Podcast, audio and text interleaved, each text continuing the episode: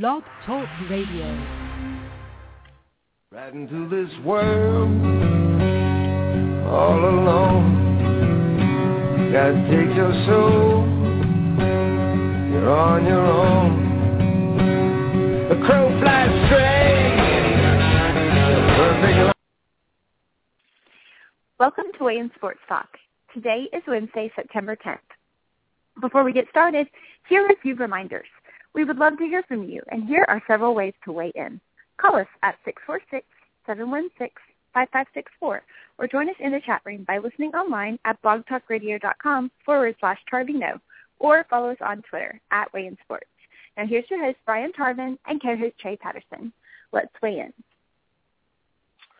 Thank you, Michelle, and welcome everyone to Weigh In Sports Talk. It is Wednesday night, hump day, one of the best nights for radio that I can remember in a long time. So much going on. Not only are we going to get to talk about NFL and college football games that will be taking place on the field this weekend, but some off-the-field news that it's just a good week.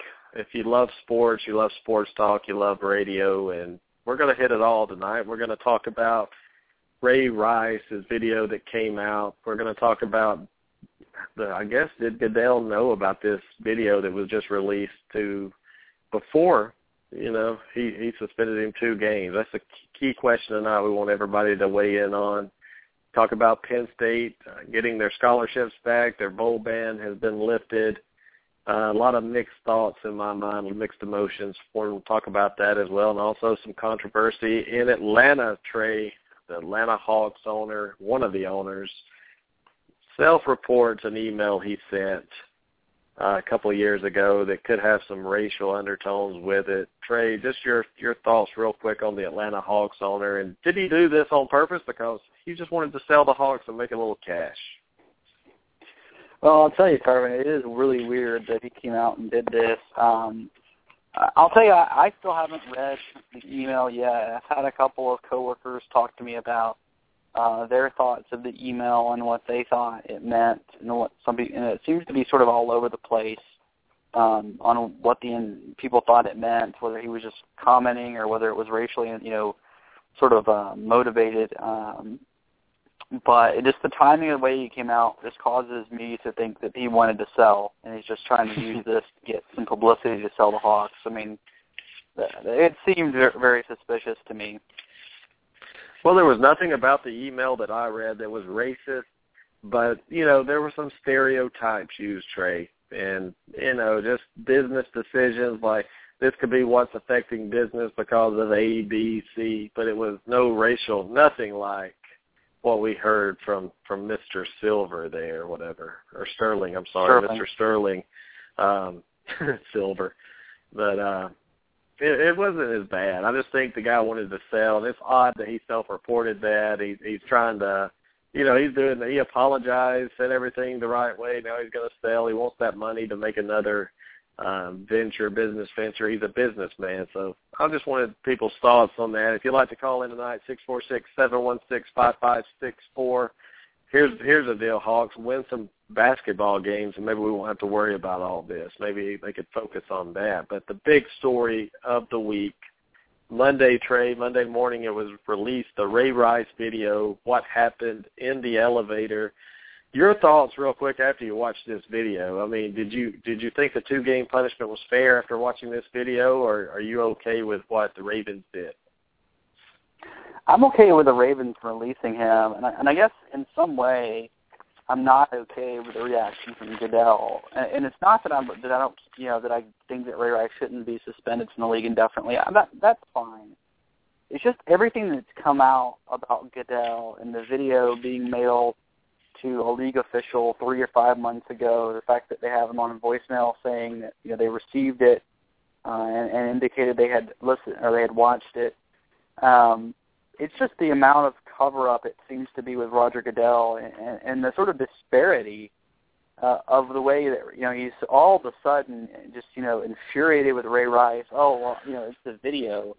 Well, Tarvin, I don't need a video to tell me that people who commit acts of violence and domestic violence shouldn't be in my you know in my league or shouldn't be or should be punished pretty severely. Um, and, you know, we can harken back to the fact that you know Greg Hardy, one of the best defensive players in the NFL, was convicted, uh, and then he appealed to a superior court. Um, but he choked somebody out and threatened to kill this woman and threw her around and drug her on the ground, according to one witness. And I haven't heard a single thing from the league about that. Um, you know, they're waiting for the results. What I keep hearing. Um, but you know, it just seems to me that Goodell is reacting to publicity because he likes to keep his job and likes to keep out you know that sort of image and I'd rather see him make a stance before it becomes a public outcry. Uh and so that's what bothers me about it, Tarvin, is like he finally got caught when everybody saw the video and everybody else was like, What is he doing? He was like, Oh yeah, well now I'm outraged too.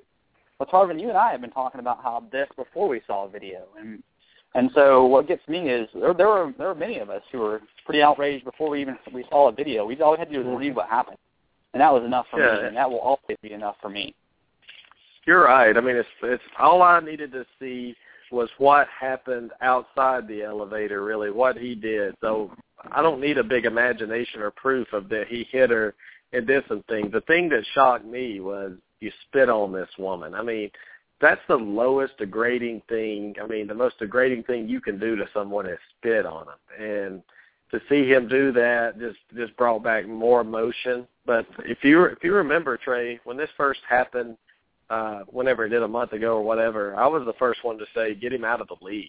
I mean, just be done with it. Now it's just weird. They suspended him two games and then they came out and made it a lot stiffer. It's like Goodell was trying to cover himself in the league, and then as soon as this came out, it seems like Goodell's guilty of something. When I saw his interview on CBS today saying he never saw the video or never knew about it, he's lying. The NFL is the most powerful organization in the world, Trey. I mean, there's no denying they're they're tougher than they're they have more power than the police. Hell, they have more p- power than President Obama right now, Trey. This is a multiple billion dollar industry, and you you telling me Goodell couldn't get a video if he wanted it? Come on.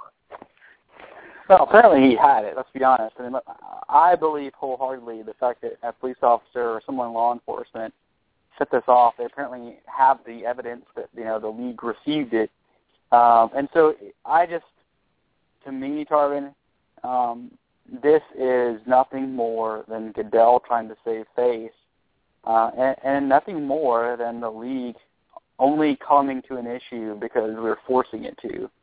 Um, you know, you, you can go through the, all the domestic violence incidents um, through the past, and, and Goodell didn't seem to care. Uh, you know, Dez Bryant, Lewis Edelman, you know, uh, Brian, you know, Brandon Marshall.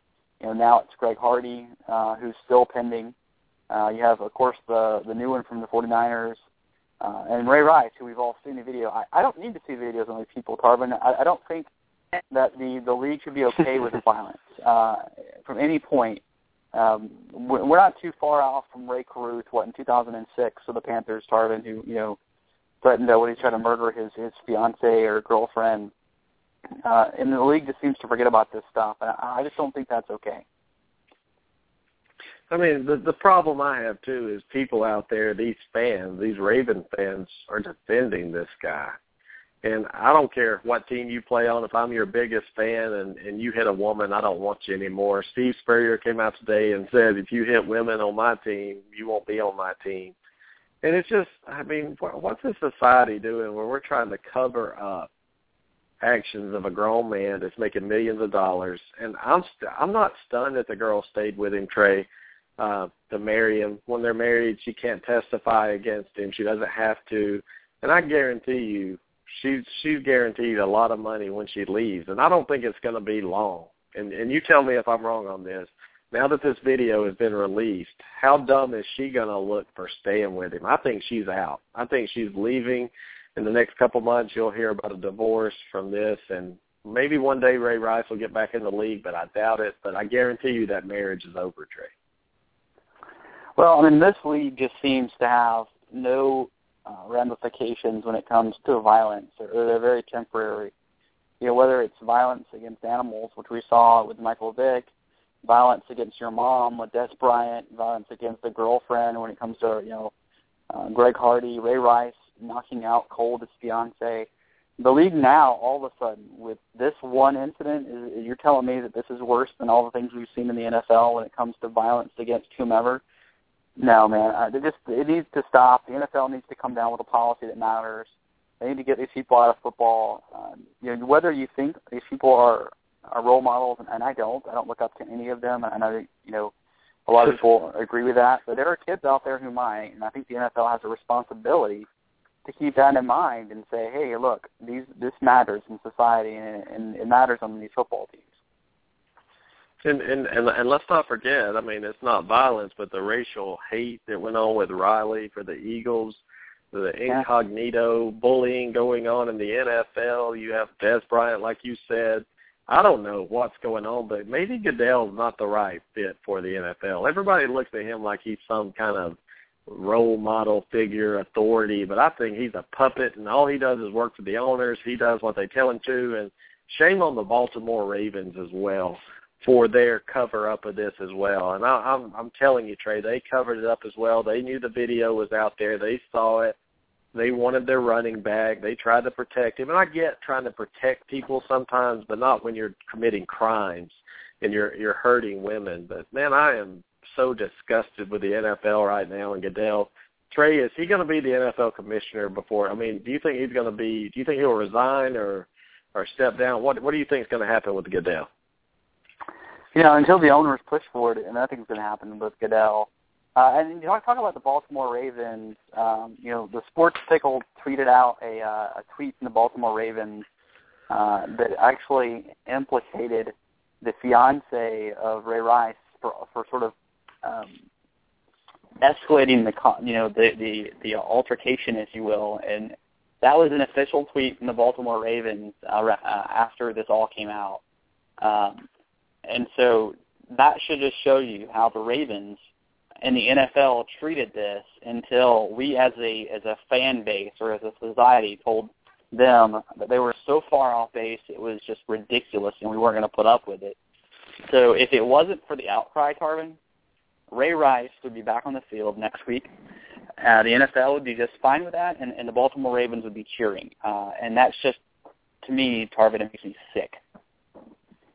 Well, Rutgers University, you know, Ray Rice was a legend at Rutgers. They've taken down everything mentioning Ray Rice, any kind of statue, flags, banners, anything like that. And kudos to Rutgers for doing what's right. Rutgers has had their share of of issues when it comes to to things in the in the media with coaches and players, but you know, kudos to them for doing it. But I just cannot believe that I saw a man spit on a woman, and and I, I just don't get it, Trey. This woman right here, now everybody. It's different when you when you don't have to tell all the details, but this video brings back emotion. It's going to bring up emotions from her friends or family. This lady is going to be embarrassed you spit on somebody, Trey, I, I would rather you punch me in the face, cut me with a knife, than spit on me. And this shows he has no emotion of love for her. He doesn't care about her. He's staying with her right now to save his face, or, or she's staying with him right now for the money. But uh, you still haven't answered my question, Trey. Is she going to leave him, and, and how soon will it be? Well, I mean, I, I don't know what's going to happen with their relationship. I mean, there's a lot of um, unfortunate people who are in domestic violence situations that have trouble leaving that situation. I, I hope she gets out um, of that situation because you don't want anybody to be in a, involved in a relationship where you're not respected, and certainly where you're abused. And it, it's clear that she's been abused. Obviously, we've all seen it. Uh, yeah, and people so people want, judge people, yeah. Trey, and, and judge her for staying, but I don't know if people, you know, I've read psychology books with people that are put down a lot in their life. Their confidence is low, and they stay because they feel like it's their fault in a way, or or they did something to provoke them. As Stephen A. Smith uh, said that time. Uh, yeah, but let's not forget about I, it. I just do what? Let's not forget Stephen A. Smith either. And what's crazy about that, Tarvin, is you know who ESPN had on as soon as the video was released? Stephen A. Smith. Ridiculous. He did what? I couldn't hear you. I'm sorry. I cut out. No, I said, you know who ESPN had on to comment on the on the video when it was released? Stephen A. Smith. Wow. It just just blows, blows my mind. After they suspended him for his last comments, they have him on Yep. again. Yep. Wow. Stephen A. Smith, know how to control your lady. He said, or do, do not provoke your man. And Trey, real quick, Quinn, one of our favorite callers on the show, is on. Quinn, give us your comments right quick, your feelings and thoughts of Ray Rice. I don't get why you guys are shocked that this goes on. This goes on every day. That's just not reported. There's probably hundreds of cases every day in the U.S. alone where abuse happens. I don't get why you guys act like you're all shocked. Because it's the NFL. These guys are held to a higher standard. They make millions and millions of dollars and they're role models. I don't care Are when are what you, Joe Joe Blow at his trailer park does. I could care less. That's up to them. But when you start trying to hide something in order to cover up and to make yourself look better, that's why it's a big story. The NFL's huge. It's the biggest thing going in the world right now, and that's why it's in the media. they don't really look at themselves as that. Are you there are kidding? guys that want money. They don't they don't they don't care about anybody else. They just want the money and they'll do what they want. You really think they care what a little kid thinks about them? no, I would say- Ninety percent of those guys don't care about anybody else but themselves in that whole entire league. Well, give, us your thoughts real quick on Ray Rice. What do you think should happen? Do you do you think he should be banned for life from the NFL? Do you think a year? What are you thinking? I think he should be banned for a few years and see if, if he can get his life on track. I think he should be banned for four or five years and then see, well, by then he's going to be like in his 30s, so his career would be done anyway. So I guess, yeah, banned for life because Well, well, Quinn, I just want to tell you, when you're in the media, when you're in the spotlight, things that happen every day in other people's lives, they get magnified, they get blown up. The reason it's not reported is because people don't follow other people around with cameras. They don't they don't go around trying to find information. But it's very important that this gets exposed and and you know God says what's hidden will be come to light and and that's what I believe, Ray Rice. But let's go to the seven seven zero area code. You're on Weigh In Sports. Who's this?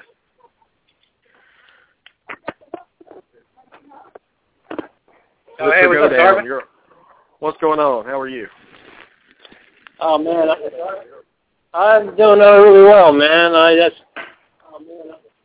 I'm glad that you guys playing. Man, I just, Uh, hey, if you're on Hey, sorry, speakerphone, can you can you get off the speakerphone? I think we're having an echo right there. yeah, sorry about that, man. I uh, I didn't realize that right. you guys that did pick me up, and um, I was still listening on my uh, my machine here. Well, thanks for taking my call, guys. Uh, Uh, you're welcome. hey, What's going Tom. on? Man, I'm just kind of like the rest of you guys, man. I'm just sort of disgusted with sports in general right now. It's just awful. Between Ray Rice and the Atlanta Hawks and, you know, giving bowl eligibility back to Penn State, it's just, what the heck is going on? It's like, it's like nobody has any kind of moral compass anymore. And just, I don't know. Well, Matt, and, and to me, Matt, you you beat my- us to you beat us to one one topic that we're going to discuss in a few minutes. But Ray Rice, I mean, why would Goodell hide this information? We knew he we know he had it. We're not stupid. I mean, this is the most powerful organization in the world. I mean, why would he cover up what happened? You know, I, I really think this is going to move into the direction of what's going to happen to Goodell at this point because I think you're right. I think he probably had the video. I think a lot of people saw it. Um, I don't think he was telling the truth when he was being interviewed, and I think it's going to get proven sooner or later. And I think, you know, the owners of the NFL are sooner or later going to be like, man, it's a real disaster here having this guy being associated with us. He will probably not become like, I don't think he'll become like a pariah, kind of like, you know, Don Sterling, but I think a lot of people are going to look at Goodell and just be like, man, uh, this is not like a trustworthy individual that we we really, we really want to have representing the league anymore.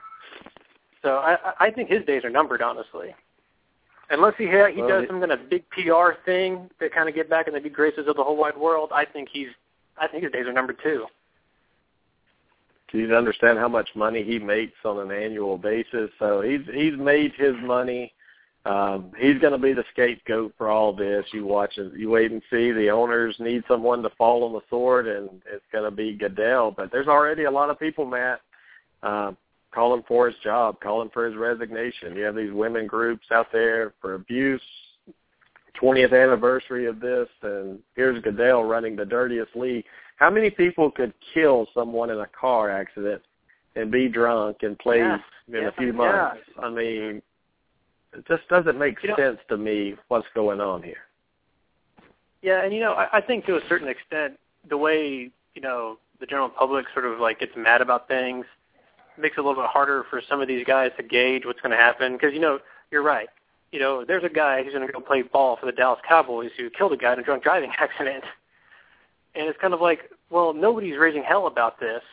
And if nobody's going to get mad enough to say, "Man, get rid of this guy your team after he killed the guy," then I can I don't really blame for blame these guys to look at this whole Ray Rice situation and think, well, maybe this won't blow up. But then it does. but it just goes to show to you, like you know, there is the only thing consistent when it comes to like college football and professional sports and crime and punishment is the absolute inconsistency. You know, they have no. It just it just doesn't seem like they have any kind of real idea how to punish people correctly, appropriately, and it's never gotten any better. If anything, I think it's gotten worse and more sporadic and more chaotic. Well, well, Trey, our co-host here, said something earlier about the couple of people that that are you know guilty of beating women and stuff, but you're not hearing anything about it. But it, it's really like you said, whoever they want to make a big stink about, whoever the whoever we decide guilty and we we make a stink about it, they start doing some action. As soon as this video came out Monday, Ray Rice is no longer oh, employed yeah, in the yeah. NFL track. I mean, it's just crazy. Is that? But, but Trey made a great point. What about these other guys, Hardy, and these other people that are out raising hell, hitting women? I mean, it's not just happening. Quinn said it earlier. It's happening everywhere. And you know what? It's happening in the NFL more, but somehow they're covering it up right now. I guarantee you, there's more women out there getting slapped around today than than we think. I think that's probably true. And you go look at the past. Like you know, you've got guys like Warren Moon who've got a history of it. You know, I don't know if he's a Hall of Famer yet, but he probably will be if he's not already. Um, yeah, I mean, there's other instances of it. I don't, I, I don't know. It's it's crazy that this is what sets people off, and it's not the first time it's happened. Um, but either way, you know, I, I think if if any kind of fallout happens out of this, then anything good happens out of it. That's you know, maybe there'll be a real disciplinary code written by the NFL that makes it clear cut you know, what the punishments are going to be from here on out. And it's not going to be up to the whim of Roger Goodell based on however he thinks he should it should be that day, which is really the way it should be. Yep, and if you choke your mom to half to death, you you don't deserve to be in the league. But Matt, while you're here, real quick, we're going to get on another topic that you mentioned that was next on the list, and Trey, we'll get you right after Matt here. But it came out this week that the NCAA has reversed their punishment of Penn State. They're going to be bowl eligible now. They're getting back their scholarships. They're partying in the streets in Penn State like something big happened, how great it was. But Yeah. but Matt, somewhere along the line, these kids are still growing up screwed up. They were molested, and they were they were allowed to be able to be raped and molested by this man because winning was important. Football was everything. Give us your thoughts real quick on Penn State. Uh, I think it sends a really screwed up message to everybody. You know, um, athletic directors, college players, kids, parents, just the whole wide world. I mean, it's just you know, it's unfortunate that this Ray Rice thing is happening because this would be the number one news story if it wasn't for Ray Rice right now. Because it's a big deal. I mean, I get when people argue that, like, you know, the scholarships and the bin, you know, people kind of argue like, well, you're you're hurting these players and the players don't deserve it because they didn't have anything to do with this.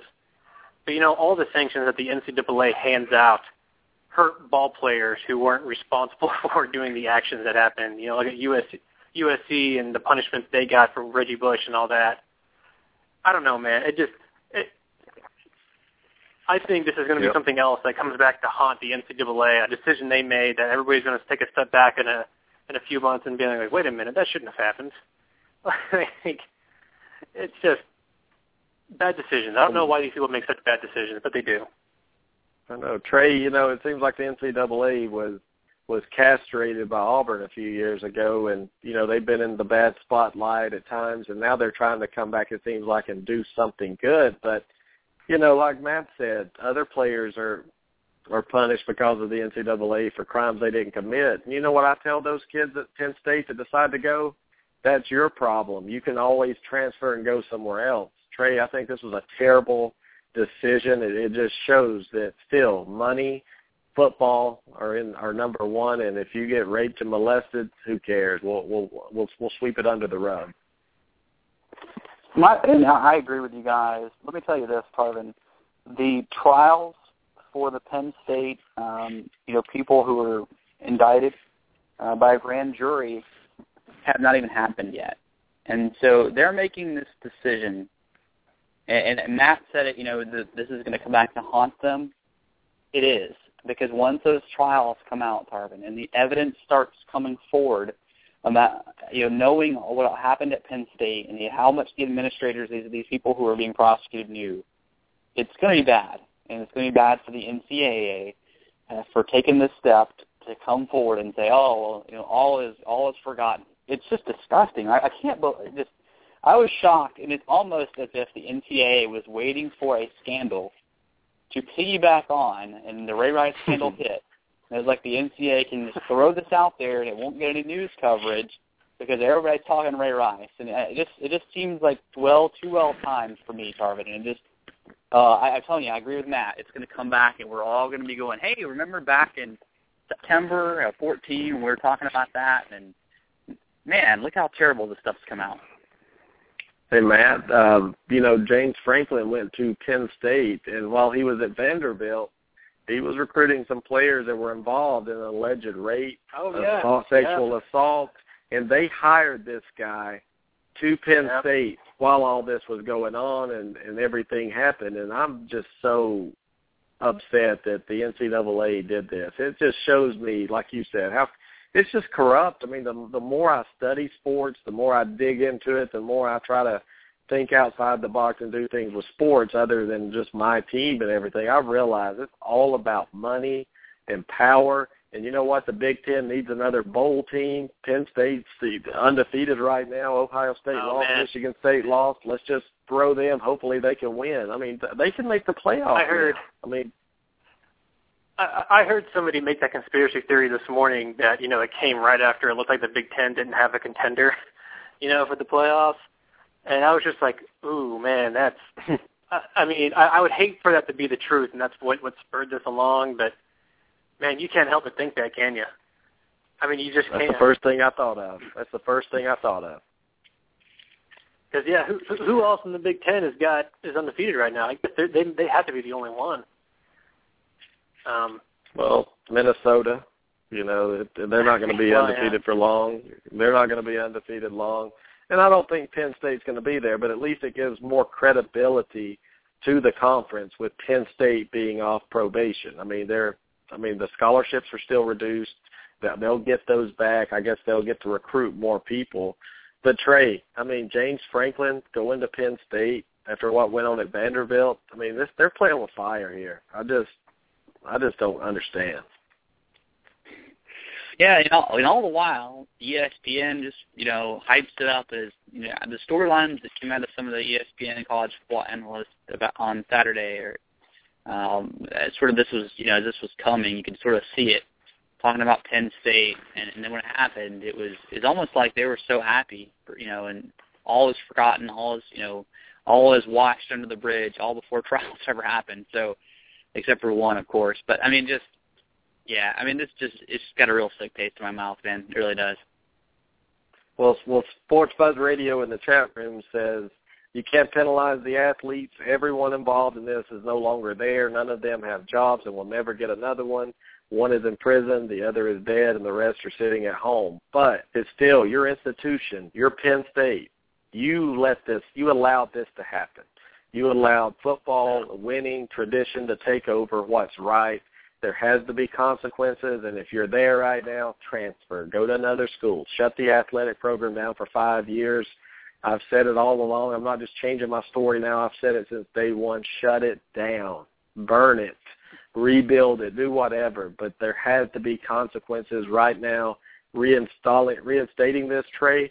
All of a sudden, what if it happens at at uh, Texas? What if this goes on at Texas? And now, what's the NCAA going to do, Trey? They've already almost given the death penalty to Penn State, and then they reverse it. What do they do the next time this happens? Well, and it's not about anyone being there. That that's that, that to me that's it's a sort of a paper argument because it's not about who was there. The NCAA has a thing about institutional control for a reason. It's about the fact that an institution put football and winning over basically the you know you could say legality over over you know young boys health wellness you know welfare you name it. The institution of Penn State um, and we'll see that come out uh, coming up uh, put that above all of that. And I think that's by reinstating them now the NCAA is saying uh, well, you know, we don't want to go too deep with this whole football isn't great and the number one thing. We've had enough of that, you know. So uh, I think it I think it just gets you that out of sight, out of mind, and I think that's what the NCAA is doing. Is like, ah, oh, well, no one will talk about it, so let's move on. You're a coach on this Penn State team. You walk in the showers and you see a kid being raped by some pervert, and you do nothing I don't give a damn what happens to the school. Burn it, like I said, for all I care. I'm just saying, you let this go on, and this is not the only guy that saw this going on. This Sandusky pervert piece of shit thought he was above everything. He thought Penn State needed him and wouldn't do anything, and you know what? He was right. Joe Paterno played old and dumb like he didn't know anything, and God rest his soul. I hate to talk about somebody while they're not here, but you know, he may have been involved in it for all we know. But I'm just sick of people coming to the defense of Penn State, and it makes me sick. I mean, it, it, Matt said, "Where's the moral compass at?" Matt, you were right. Where is it? I mean, where uh, is you know what's going to end up happening? I think you know something else is going to happen at Penn State eventually. Um, maybe probably not on this scale of the Sandusky thing, but you know, some football player is going to take some drunk girl and do something terrible that he shouldn't be doing and this is all going to come back to light again. And then people are going to come out for blood, and then you wonder, like, well, what's the NCAA going to do? Are they going to go back and try to like make up for making that bad decision where they gave them back all their scholarships and they shouldn't have? I don't know, but yeah. you know, something else is going to happen, and it's going to, you know, it's the it's the NCAA. They're gonna, they're going to make a bad decision again, no matter what it is. And it's just, yeah. I don't know, it's just it's terrible. But but you're right about them picking James Franklin. You know, I kind of forgot about that. What would have happened there at you know at Vanderbilt? But you're right, man. Having them pick him was kind of a, geez. You you figure they'd go out and try to find the straightest arrow they could to go take over that program and just you know. Yeah, But now I mean this not. guy breaks the rules, and and there's and, and James Franklin is a good coach. I'm not taking anything away from his ability, but he will win at all costs. He brought a ton of thugs to Vanderbilt, a school that you can't get into unless you're just the the best of the best, and that's why they suck at football. I mean, it's just you don't see many athletes that can get into Vanderbilt. I'm sorry, it's just not out there that they can play in the SEC, and he made them into a a competitive winning program that made like three straight bowl games. How did he do that, Matt? He got these kids in and eligible. I mean, he got them in to get them eligible, and they weren't even close to being eligible. No. I, well, I mean, it, it's kind of like what, you say. The more you delve into college sports, the more corrupt and you see it is.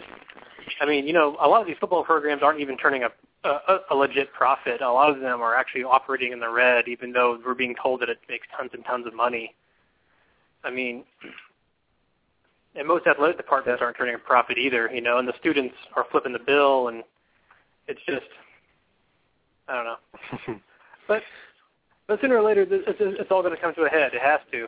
Um, you know, in the NFL and the NBA and, and, and in the NCAA, you know, it's a product that people are watching because they're entertained and they like it, and it's you know, it kind of has this cultural thing behind it that people are part of. but you know, they're gonna figure out sooner or later that people are gonna gonna abandon this if they feel dirty and wrong being a part of it. You know, people are gonna find something else to do. They're gonna, you know, they're gonna watch soccer. They're gonna do something else. And then they're going to be in a real, real, a real world of hurt because going back and trying to pick those people up and trying to bring them back in, I mean, it's just you know, you can ask the Catholic Church. That's not that. It's pretty difficult. That's a great point and great stuff, Matt. Thanks for the call, buddy. Great stuff, great opinions, Trey. Uh, Matt brought up some great points, and and you know one of them he said about the losing money. A lot of these schools. What's going to happen when these big schools like Auburn, Bama, Florida State quit playing these cupcakes? How much money are these schools going to lose? Are they going to able to be even able to operate anymore? Well, I mean, some of these schools may go under. I mean, there, there's talk of that at SMU now. A lot of the alumni of, of SMU are saying, "Hey, if we can't if we can't put a winning thing on the field and we can't really compete with the big guys, just just go under with football. It's not, you know." So, I think a lot more teams may go under eventually with football just because of the money. Uh, and we we still haven't figured out how all these rulings for the NCAA are going to affect it long term. And so, what we could have uh, is is basically less less teams with football programs. Yeah, and and you know, I'm I'm I apologize. I'm a little passionate about the the whole Ray Rice thing, the the Penn State thing. I'm just I'm just sick of of what people think is okay. And I heard Colin Cowherd speaking about it, Trey. It's almost like the society is numb to violence against women or violence in general. You see these video games that kids play their entire lives. You you just see things on TV now that in some countries it's not allowed to be able to play video games with this or listen to music or or watch things on TV. I mean, how how desensitized is our country, Trey, when it comes to violence? Really, I mean, it's it's getting bad. Well, I mean, I don't know about the country as desensitized. I, I think it I think it has to come down to the fact that you can never have something like an athletic institution be bigger than the law of the land. And I, I, I think we have to come back to that. No matter who you are, you can't break the law, and we have to stop putting athletes up on a pedestal and stop worshiping worshiping them almost as like you know false idols. I mean, I just think we we put too much on these people. Um, we we we expect them to sort of be our role models at times. I mean, um, and they're not, Tarvin. Most of these people aren't very good people. They're very good at sports, and that's about it. I think we have to start acting uh, like that's true because it is. Yeah, great stuff. And you're listening to Weigh In Sports Talk live on blogtalkradio.com. Make sure you can call in tonight anytime, six four six seven one six five five six four. We're going to get into our football segment, start with the NFL. But Trey, trying to get Coach Led on from Tennessee tonight to discuss um, the upcoming game against Oklahoma. Should be some good stuff. So until then, get us started in, in our NFL preview for this week and, and give us your thoughts on some of the games. All right. So NFL, you want the NFL games? Yeah, let's go ahead and start with the NFL. All right. All right, so uh, the five games we chose to, to focus on this week to talk about and, and pick, obviously, um, the first one, Tarvin, the Lions and the Panthers. Uh, the Panthers are hosting this game. We, we Cam Newton may be back. They got an important win with a backup quarterback, Derek Anderson. Uh, the Lions obviously uh, looked pretty good week one. I mean, Calvin Johnson was a, was a beast. So Tarvin, tell me about this game. Do you think Cam Newton adds something to uh, that offense, and the Panthers can get it done at home against uh, a Lions offense that looks pretty darn good right now?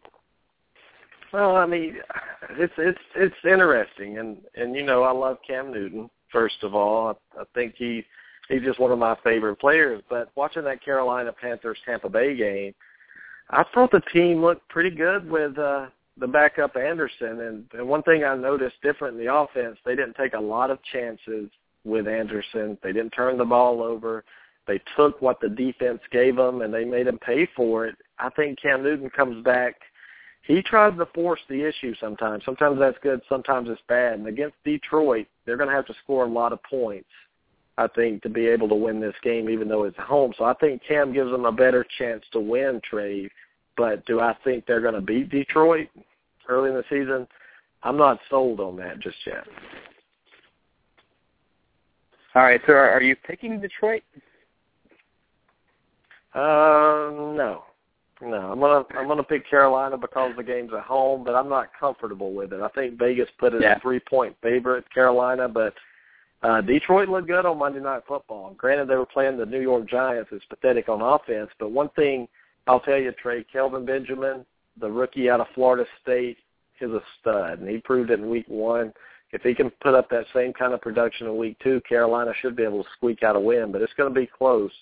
But I'll tell you what, I'm going to go ahead and pick the uh, Carolina Panthers in a close one.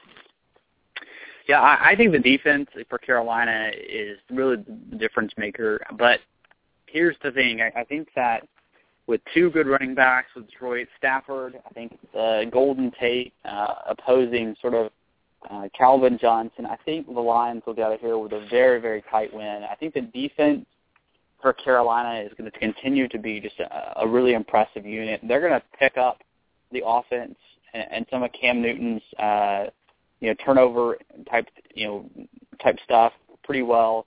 Uh, however, I just think Detroit will get it done. Very close game, though. I'm going to pick the upset. All right, in the chat room, if, uh, if you want to pick, put your picks out there. We'll announce them on air. Um, trade game that that takes us on to game four. Yeah, game four, uh, the Falcons who won, and you and I had talked about this uh, about this game last week. We both thought the Falcons might upset the Saints. That came true. The Falcons, that, that late kick in overtime, Matt Bryant with the you know the golden boot, if you will. Uh, Want to know the Falcons? Bengals look better than I thought they would. Tarvin, they're at home this week. Are the Falcons going to continue to get better and go to two and zero, uh, or, or is playing on the road against Cincinnati too much for them to handle this week? Well, I think coming off a game like they played the first game, and you know they they practiced so hard for that New Orleans game, a divisional rival. Um, going on the road's not what the it's not the strength of the Atlanta Falcons. Matt Ryan's a dome quarterback. You give him time, he'll pick you apart in that dome. But when they go on the road, good thing about it, it's it's warm weather. It's not freezing cold in Cincinnati, but Cincinnati's the better football team. So the better football team at home, I have to go with them. Cincinnati, until they give me a reason, I'm just going to keep picking them, especially when they're home. I don't have faith in Matt Ryan on the road.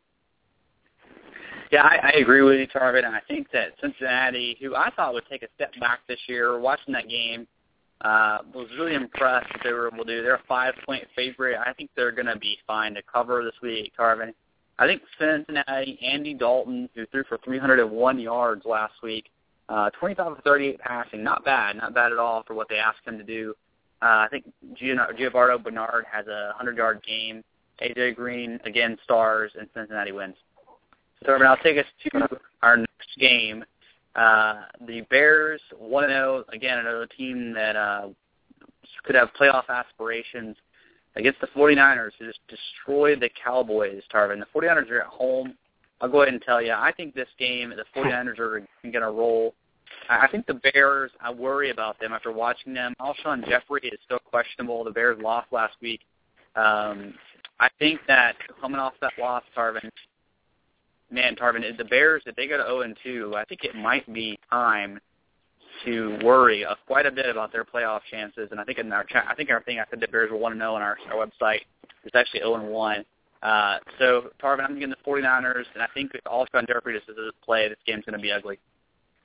Well, you remember, I don't know if you were on when Cuervo and Quinn were on. We were talking about the Bears, and I said, don't be surprised if they're like one and four after five games. And and one of those one of those games that I had them winning, it was Buffalo, and they lost. Trey, this could be this game against San Francisco, a night game on the road. If they get destroyed, which I think it's going to be, uh, I think they will get destroyed in this game. I think it's going to be detrimental to them in the future of this team. I don't think the Bears have the mental makeup to come back from an 0-2 hole. Do you?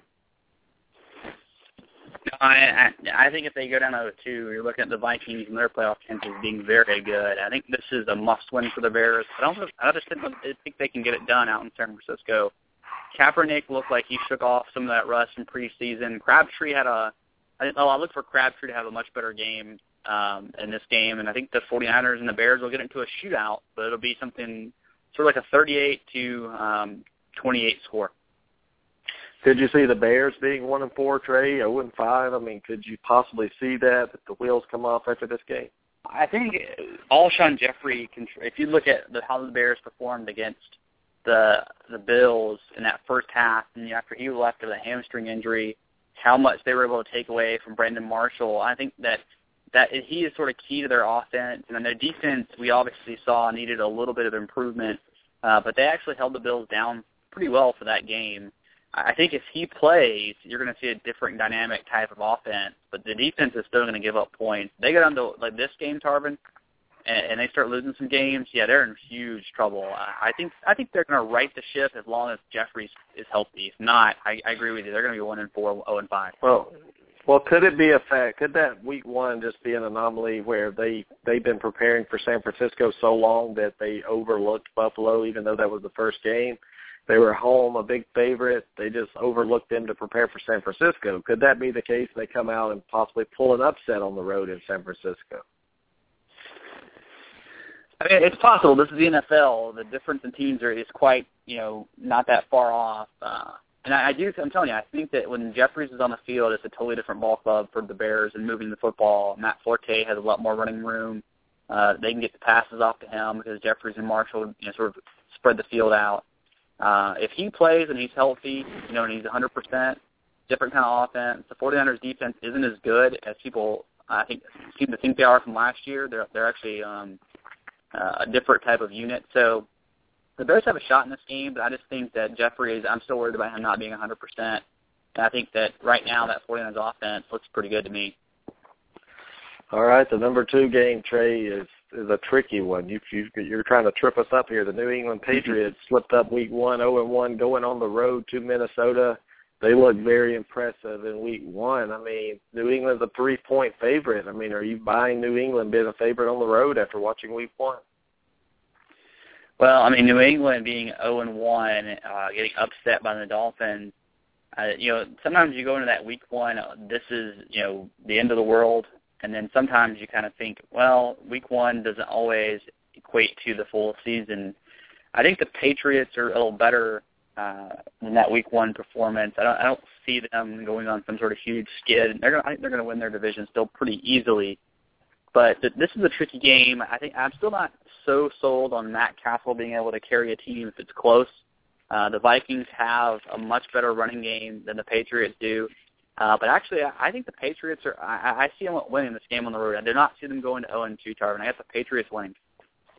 That's a tricky thing about the NFL and Vegas. They try to sucker you into thinking exactly what you said. New England won't go 0 2, but Minnesota's playing some good defense. They look like they can move the ball. Cordarrelle Patterson, where did he come from, Trey? I mean, we got him and Adrian Peterson in this team. I'm gonna I'm gonna pull the upset on this one. I'm gonna pick the Minnesota Vikings to go two and zero oh to start out. New England goes zero and two. Does that mean New England doesn't make the playoffs? No. I just think they're starting in a hole. They're having tr- they're having trouble getting started. Being on the road is going to be difficult in this game. I like Minnesota. Call me crazy. Well, I'm not calling you crazy at all. I, I just think that um, I'm not buying into the Vegas hype. Uh, I just I think that you know you have Darrelle, you have Revis on Patterson, and I think that's going to be a good matchup for the Patriots. And I'm not so sold on Matt Cassel being able to get the ball around to everyone else. So um, that's why I'm taking the Patriots. Tarvin. The number one game is on Monday night. The Eagles, who struggled in their win last week, face the Colts, who were able to come back but lose to the Broncos uh, late last week. So Tarvin, again, another playoff team. Could the Colts go into? Well, this game is very tricky because I don't see Indianapolis stopping Philadelphia, Trey. I, I just do not see a defense, especially you put Philadelphia's offense on turf indoors. It's going to be even faster. I think people in Vegas are still in love with Andrew Luck. I still think they have that that love affair going on with him, but this defense is terrible. And we saw it against Denver the other night. Trey, I like Philadelphia going on the road in Indy and, and scoring 50 points. That's what I think. I, think this is going to be a shootout as well. I, I think Philadelphia, Nick Foles uh, looks a little shaky at times. I think we're going to feel a little bit of a sophomore slump from him when it comes to turnovers. You're not going to see that sort of magical, you know, I don't know what it was, 18 and three, you know, touchdown to interception ratio from him this year. I think he's going to throw the ball around a little bit and get picked.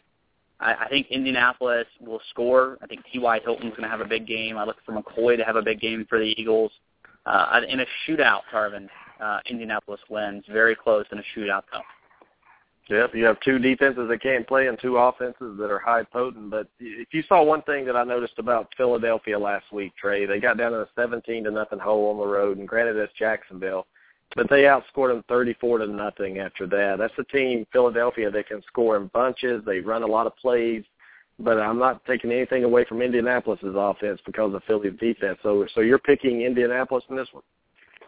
Yeah, we we got a bunch of against each other this week, Tarvin. So we'll have to see. One of us so uh, one of us will struggle, one of us won't. Uh, so yeah, I have Indy at home. All right. I mean, really, I could see Indy winning. I could see the Patriots winning. So these are just coin tosses, really, is what they are. So at least one of us is going to win, hopefully.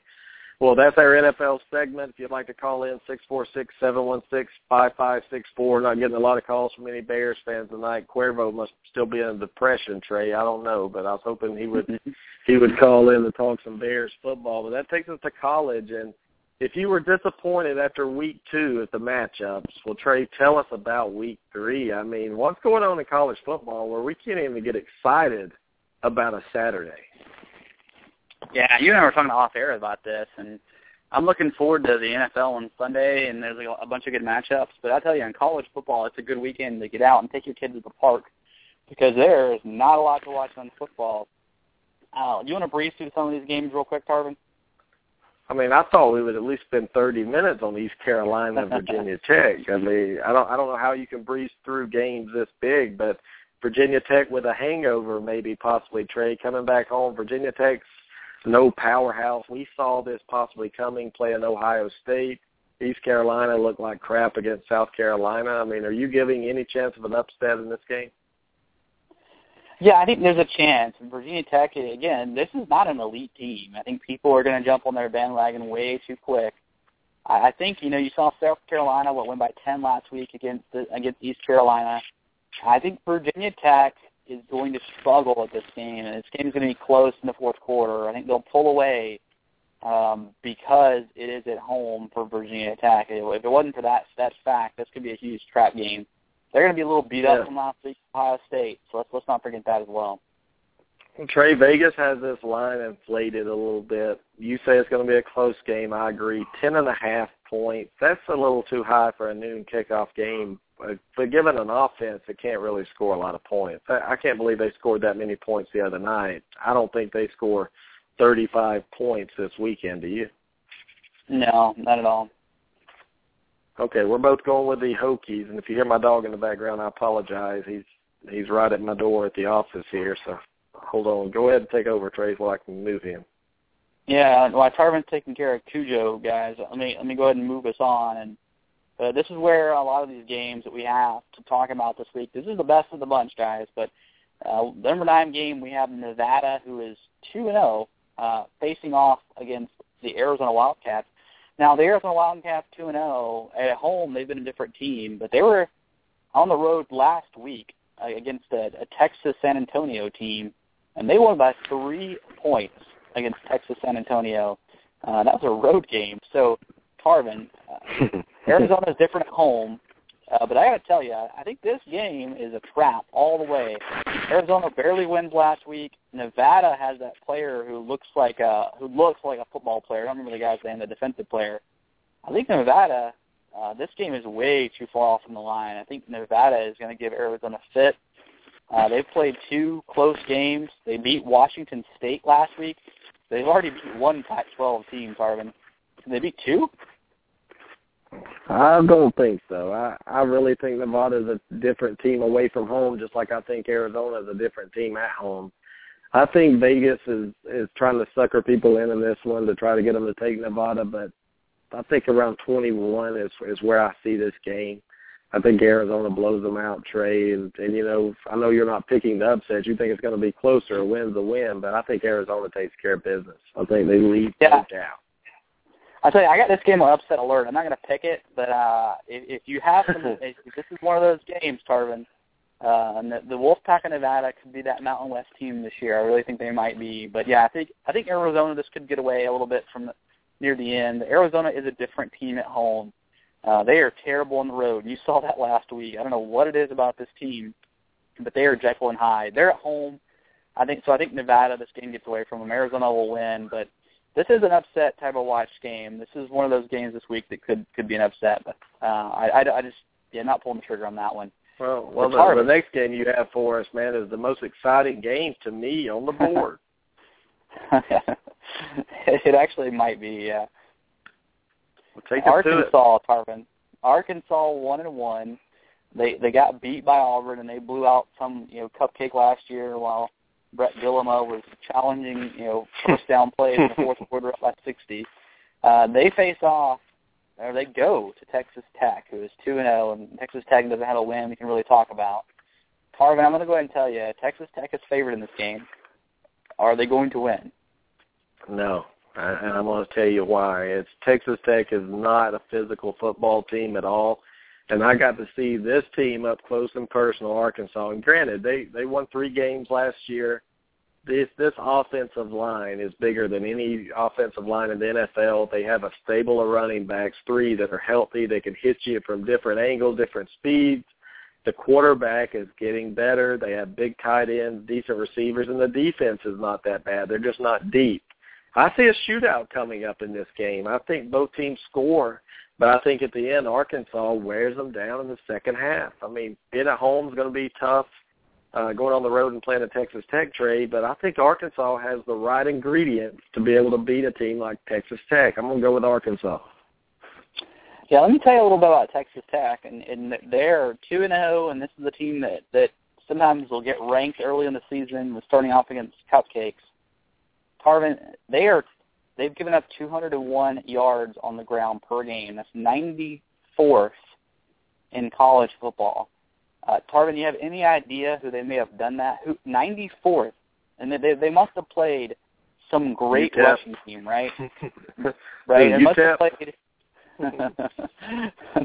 Jumping the gun on me, man. They, they must have played some great great teams to, to to give up that many yards. Well, it's Central Arkansas and then at the road on UTEP. So you, you beat me to it. So I agree with you. I think Alex Collins and the Arkansas offense are going to find a lot of running room Arkansas, buddy. I, I think this game in the end isn't close. I think Arkansas is going to blow them out. Yeah, and and you know it's crazy how how much this team has improved in one year. And I'm not saying this, guys, because Auburn beat them. I, I'm telling you, I watched them, and that first half I watched Arkansas and Auburn. I'm like, crap. You know, this team is just molesting us. They're just physically mm-hmm. dominating us. And then they go last week, and I know they're playing East Chattahoochee High, but still, I mean, to put up 70 plus points on someone, you you have to be efficient on offense. And I don't know, Trey. I don't see Texas Tech stopping this. I mean, well, how many times will Arkansas pass? That could be the question I could ask you. Yeah, maybe under 20. Remember, before the season started, I, I said Arkansas was going to be a different team this year. So I'm staying on that bandwagon that I jumped on. I think Arkansas. I think they're going to win this game big, man. I really do. Arkansas is going to be a different team this year and and I think that running attack will not be stopped by Texas Tech. It's going to get ugly. That was a that was a great call by you. I didn't see it, but man, you, you know, you get a coach in there, have a year under his belt, and that's what happens. In trade number seven game, could it be a, a letdown game? Southern Cal on the road at Boston College. Southern Cal didn't look good last week to me. I thought Stanford and Southern Cal both looked terrible. But that win was emotional. You had the Haden coming out on the field, cussing the officials, coming to the rescue of his son, Sarkisian. I mean, going to Boston College is not easy, Trey. Boston College is not a powerhouse, but playing there sometimes I see a lot of teams tripping up. Southern Cal's a 17-point favorite in this game on the road. I think that's a little too high looking at that offense. Yeah, I mean, this is going to be sort of similar to what we saw with UCLA traveling to Virginia. Now, uh, this game is not as early a kickoff as that, Tarvin, but USC is going to struggle in this game for a while. Uh, USC has struggled with Boston College before. Unfortunately, Boston College really isn't there talent-wise, but USC has jumped all the way up to number nine, Tarvin. Number nine. Just let that just let that let that marinate for a little bit. Uh, they're going to struggle a little bit. Uh, they'll pull away from Boston College. They're going to be able to throw the ball in ways that Boston College isn't ready for, but this is going to be a struggle at first. Now, I think it'll be a one-score game in the fourth quarter, and I, I think Southern Cal puts it away at the end, goes up two scores, but it's going to be a dogfight. And all these people, I mean, let me ask you, Trey. I know you said nine, and you emphasized that Southern Cal's not a top ten team, are they? No, no. I mean, a lot of people are on their bandwagon now after Stanford game, saying, "See, I told you they're going to be a playoff team." well, let's let's uh let's let let's put the, let's put the horses back in the stable. This is not. I don't. think They're a top ten team, so I think they're going to lose three or four ball games, and we'll we'll stop talking about them soon. It just won't be this week. They'll probably be, you know, I don't, there's not going to be any upsets in the top ten. I don't think this week. So I mean, they'll still be in the top ten next week. But uh Boston College. And Trey, I, I want to say something real quick. I want to say something real quick. You know, the people talk about how great the Pac-12 was, and and I'm going to be honest, and you tell me what you think. Looking at what they did last week, and I know Oregon won, but I came away from that Oregon game more impressed with Michigan State, what they were able to do for most of the game on the road than I was with the Pac-12 in general. I, I think the Pac-12 has taken a step back. I mean, you tell me, Washington State looking terrible, Washington almost losing to junior college, UCLA looks terrible, almost losing to Memphis. Is the Pac-12 overrated, Trey?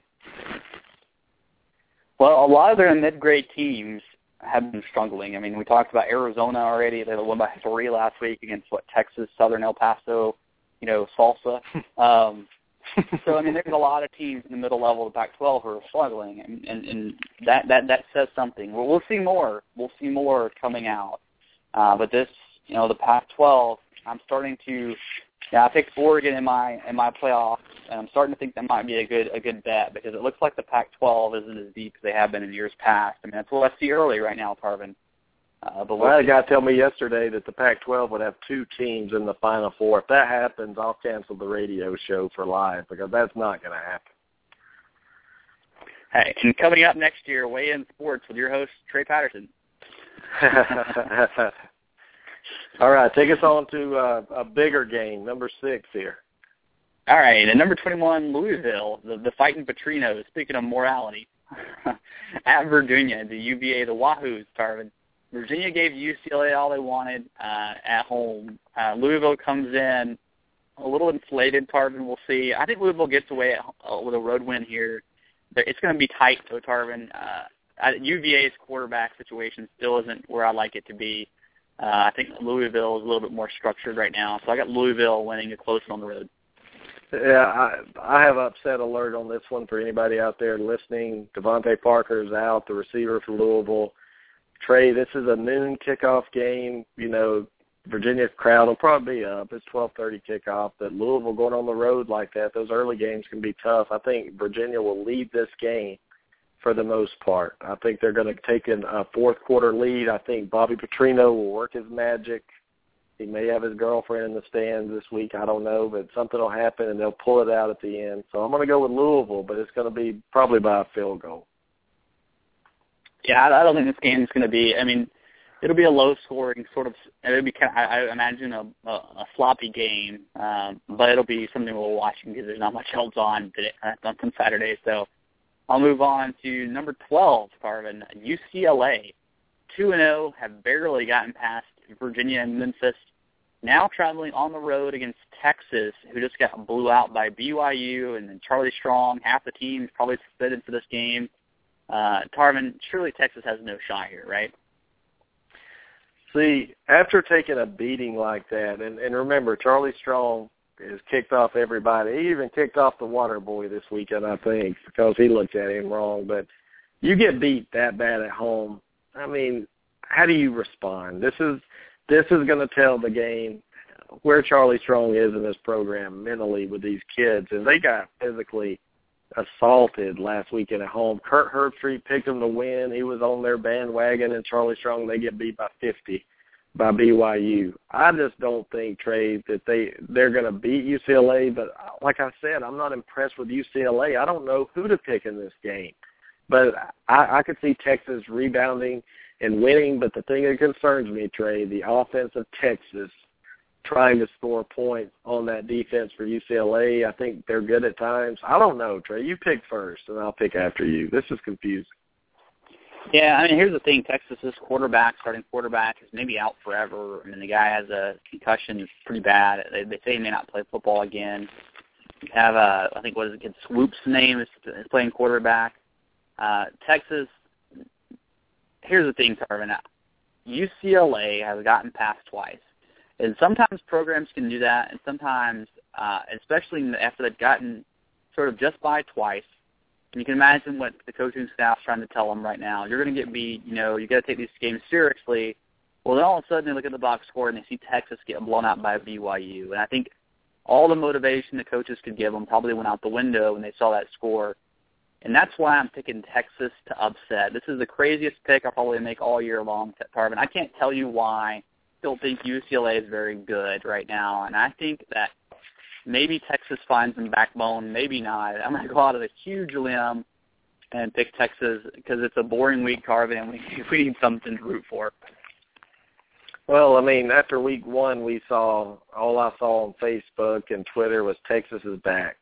Texas is back. Charlie Strong has these guys. Who they beat? Sam Houston State or or someone like that. Usually an SEC opponent. But I look at that defeat I mean, how do you, if you're Charlie Strong, bring them back from that? I can't do it, Trey. I want to. I want to pick it with you. You're right. It is a crazy pick, but I would love to see it happen. I would love to see this happen, but I'm going to pick UCLA in a close one. I think both teams suck, to be honest with you. But somebody has to win it. I'm going to say UCLA. Yeah, I mean, let's put it this way. I mean, the smart sense tells me UCLA is going to win it. It'll be closer than UCLA wants it. But just for just for you know just for giggles, I'm yeah. picking Texas. You know why not? Uh, come on, Texas. We're I know we have a bunch of Texas listeners to this show, Tarvin. So I'm hoping that they log on to our Weigh In Sports Talk uh, page on Facebook and they back me up with this pick. Where are you at, Texas Longhorns? All right, I'll move us on to the number four game, Tarvin. I, Kentucky, two and zero. Oh uh, at Florida. The Gators are one and zero, oh, and they have uh, you know one game that was rained out. Of course, you know that one play they had was enough for all those suspensions. Uh, the Florida Gators, Tarvin, I picked them as a sleeper for the playoff, uh, and they look pretty good so far. I'm gonna I'm gonna tell you right now. I think Florida. This is another Kentucky whipping. Florida beats them. Well, if you ask Kentucky fans, they're back. Um, you know, they they're two and zero, oh, but if you watch that game against Ohio last week, they were without their best running back. I did watch some of it. They look awful, and I don't think a running back for Kentucky is going to make a difference on the road at the Swamp. This Florida team is good. I'm going to go ahead and tell everybody out there. I watched them play one game, and I can tell if you're good or not. I don't care who you play. I can just tell the way you look. And in the preseason traded, call it that Florida was a sleeper. That's my pick to win the East. Uh, right now today, if I'm looking at it, Florida can do it. I like them big at night. This is a game before the Alabama game. I believe the Alabama game's next week, correct? Yeah, I think it is.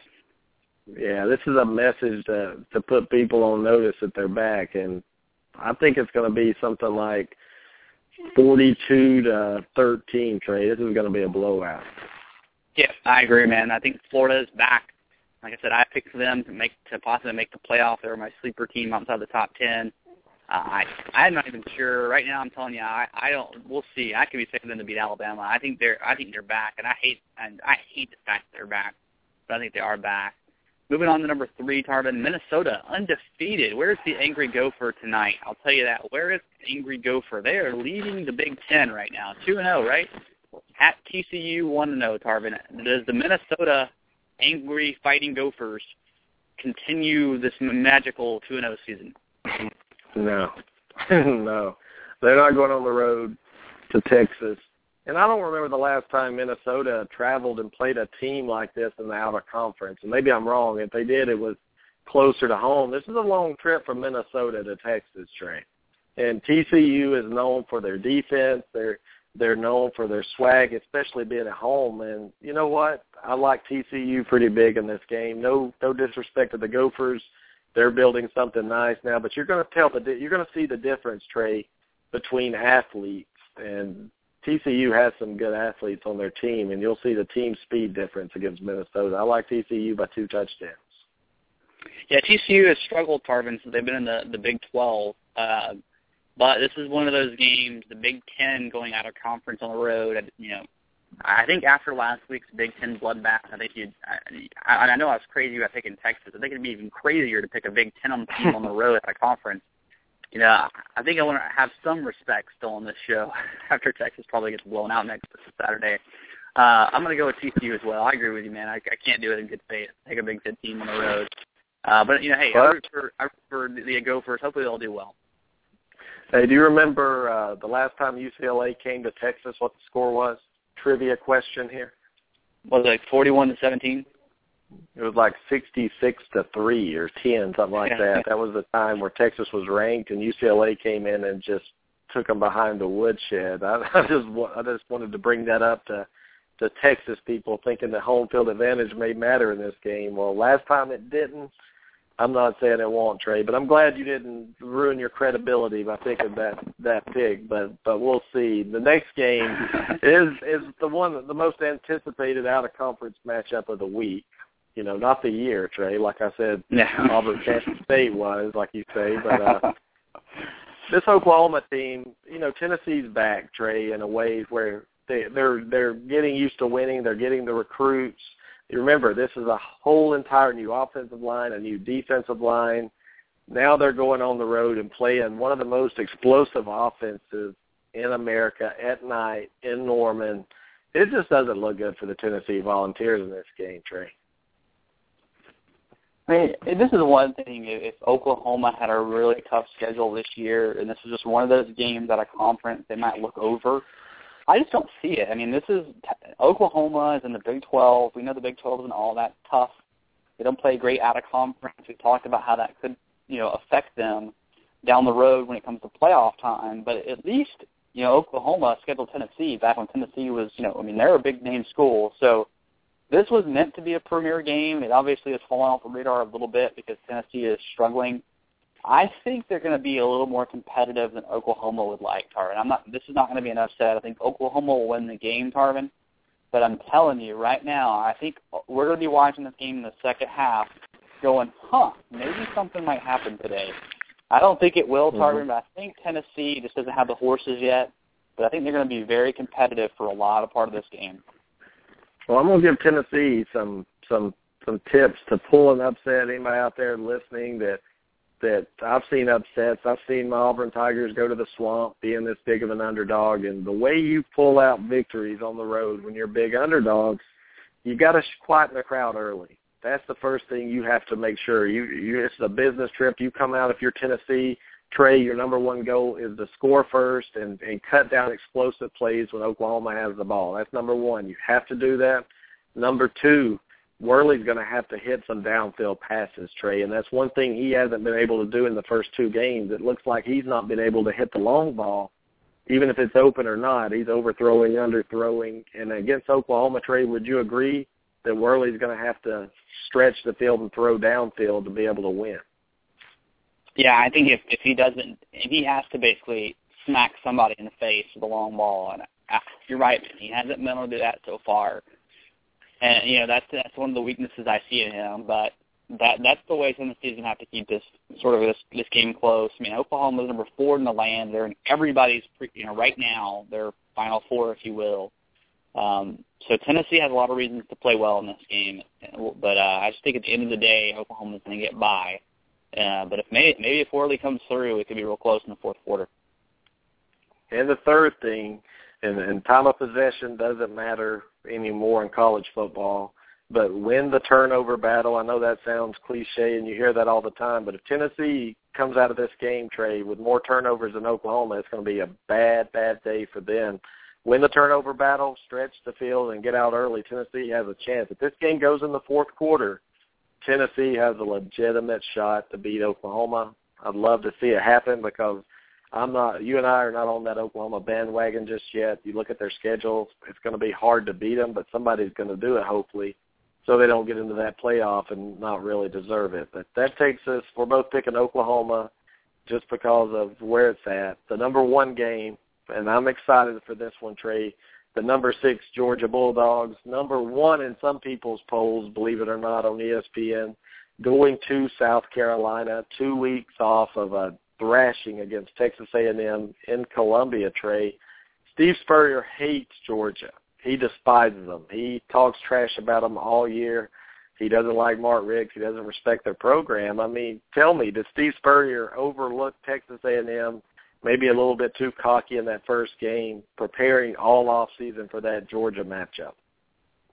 I think a lot of people didn't think uh, A&M were much of anything. Again, another team in the very beginning of the season, and I was talking about that could be a lot better than people think. Uh, but here's the thing about South Carolina, Tarvin. Even after that thrashing uh, through the air by Kenny Hill, you know what they're ranked nationally against the pass defense? 12th. What? 12th. Wow. I mean, think about think about that number. There, I mean, that's that's insane. Now, I know they played nobody in their second game, and that's all well and good. Uh, but that, that is, I know it's early, Tarvin. It's early number. Um, but just just something, just something to think about. They may not be as bad against the pass, and I think they're going to put everybody they have in the box. Now they're 46th against the rush. They're they're pretty average, um, but they're going to put everybody in the box, and they're going to tell Mason, "You beat us because we don't think you're Kenny Hill." Um, and Tarvin, do you think that's enough to to get South Carolina to upset the Georgia Bulldogs? Yeah, and and and the reason I'm picking, I'm picking this game as an upset South Carolina is at home. They they had the longest home winning streak until Texas A&M came in. I don't see them losing another one this early. Uh, Hutson Mason, this is his tr- first true game where he's on the road. He's going to South Carolina. I'm not sold on Georgia's receivers. They'll be playing two re- walk-ons at receiver this weekend, and all they've ta- heard all for two weeks is how they were thrashed by Texas A&M and Gurley is the Heisman Trophy winner and Georgia's in the playoffs and all they have to do, Trey, is take care of business at home. South Carolina wins, all of a sudden they become relevant again. Think if South Carolina wins the rest of their games. And if you look at their schedule, it's possible. You never know, but they're back in it. You, you can go back to the SEC championship game. You really control your own destiny if you're South Carolina right here. And I like I like Spurrier at home. I like Dylan Thompson better than I do Hutson Mason, believe it or not. I just think South Carolina is going to be able to pull it off, and it's all because of Hutson Mason not being able to go on the road and carry that team. You're right; they're going to stack the box. Gurley and Chubb, they're not going to be able to run like they did against Clemson. I'm sorry. South Carolina pulls it out, Trey. They upset. The, They shocked the world. You know, last year in this game, Mike Davis of South Carolina ran for 149 yards. Something else to think about. Now, Jeremy Pruitt wasn't there, Tarvin, and I think he is a huge difference maker. Uh, watching his, his sort of zone blitz scheme for Florida State for when he was there, uh, watching Georgia against Clemson, uh, just different different type of makeup for the talent they've always had on defense. I, I don't agree with you. I think that this is a game that Georgia will get past. I agree with you that South Carolina's going to play very well in this game, uh, but I think South Carolina dropping these, you know, two of three is going to be a huge, huge lot, you know, bad start for them. Uh, starting 0 and 2 in conference, but I'm, I'm going to ride the bandwagon for Georgia a little bit longer, Tarvin. Uh, I think Georgia wins a close one. It'll be the only game probably of the day that may be worth watching. Um, but it's the game, well, it's the only game in the top 25. I got Georgia winning a close one. What happens if Georgia lays an egg, loses again to South Carolina, after for two weeks all we heard is Georgia's back, Georgia's back, Georgia's back, Gurley's back. what happens to Mark Richt's seat? Does it get a little hotter? Because I think it will get scalding hot if he chokes on the road in this one. Yeah, because I think that people think that what they've always been missing is somebody on the defensive side of that ball who's is smart um, on defense, as some people say that Mark Richt is an offense. Uh, and so they have it now. You can't you can't say anything about Gary Pruitt. And the guy basically, you know, whipped a, a team into shape last year at Florida State that ended up being defensively just insane. a lot of NFL talent, but Florida State's always had talent, and they've always, know, Mickey Andrews, the last couple of years before, you know, before that defensive changeover, had problems bringing that talent to fruition. Jeremy Pruitt's been a guy who can do that, and he's so far, you know, very early on, one game against Clemson, showed us that he can do it. So um, if if they were to lose Tarvin uh, this game, uh, then it is going to say something about Richt because now they have something on defense now, a coach who can coach well enough to take over a game on that side of the ball. And also, I think it's key to South Carolina to get off to a start and have a, a decent lead at halftime, Trey, because if you notice one thing about Pruitt, his track record, second half adjustments, you saw it week one against Clemson. It was 21 all at halftime. He come out and shut them down to, what, one first down in an entire half. That worries me, too. I mean, South Steve Spurrier's a genius when it comes to offense, but I think uh, the track record Pruitt has on the defensive side of the ball, you have to go in uh, up at least seven to ten points at half at home to be able to beat Georgia, and I think they will. I think they're going to get off early in this game. Hutson Mason is not Aaron Murray, everybody out there that's listening. He is not Aaron Murray, and Gurley better have a huge day if they're going to win this game, and I just don't think he can carry it. I mean, how long can they ride Gurley, Trey? I mean, are they going to give it to him thirty, forty times if they have to? How long is he going to last this season? I think they're going to have to give it to him a lot in this game for them to win this game. I think Gurley has to be uh, sort of their um, workhorse to get through South Carolina because South Carolina is going to play very well.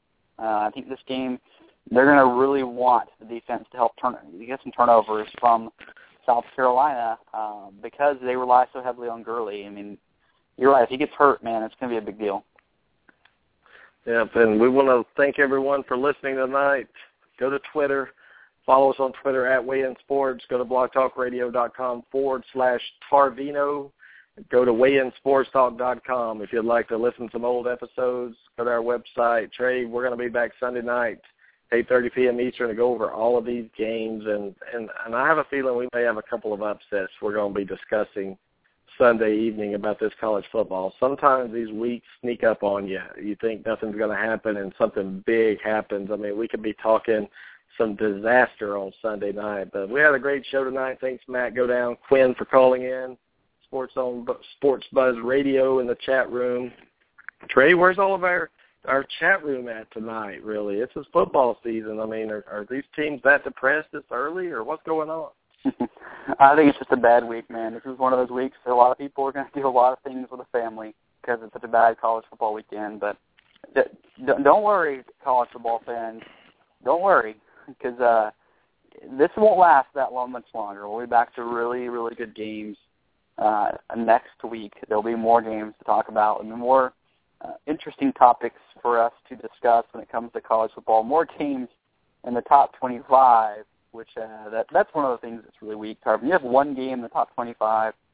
Um, that's not good. Yeah, I mean, that's not good. And we're in the third week.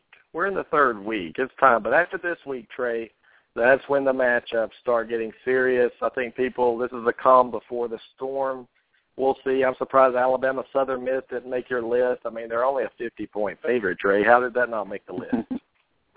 yeah, that that didn't interest me at all. But let me tell you about next week, Tarvin, just to give you a preview. Auburn, Kansas State, Florida, Alabama. Just just to name just name two games right off the bat. Mississippi State, LSU. Uh, you know, you have games next week that, that will, will be in the top 25. So something something to look forward to. Uh, and you never know, Tarvin. There could be an upset. Uh, also, you have Florida State Clemson next week. So uh, the next wow. week will be better, man.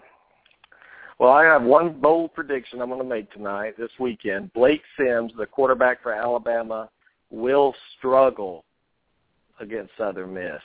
He won't look as sharp as he's been doing. They're going to have some more quarterback controversy heading into Florida. And if that happens, Trey, that Florida Alabama game just got very, very interesting. So Sunday night, be ready to get ready for this past week's football, and we're going to go ahead and start into the next week. Trey, have a great week. Be safe on your travels, and we'll see you back in here Sunday night, 8.30 p.m. Eastern. Take care, everybody. Have a great week. Right into this world, all alone. Gotta take your soul you're on your own.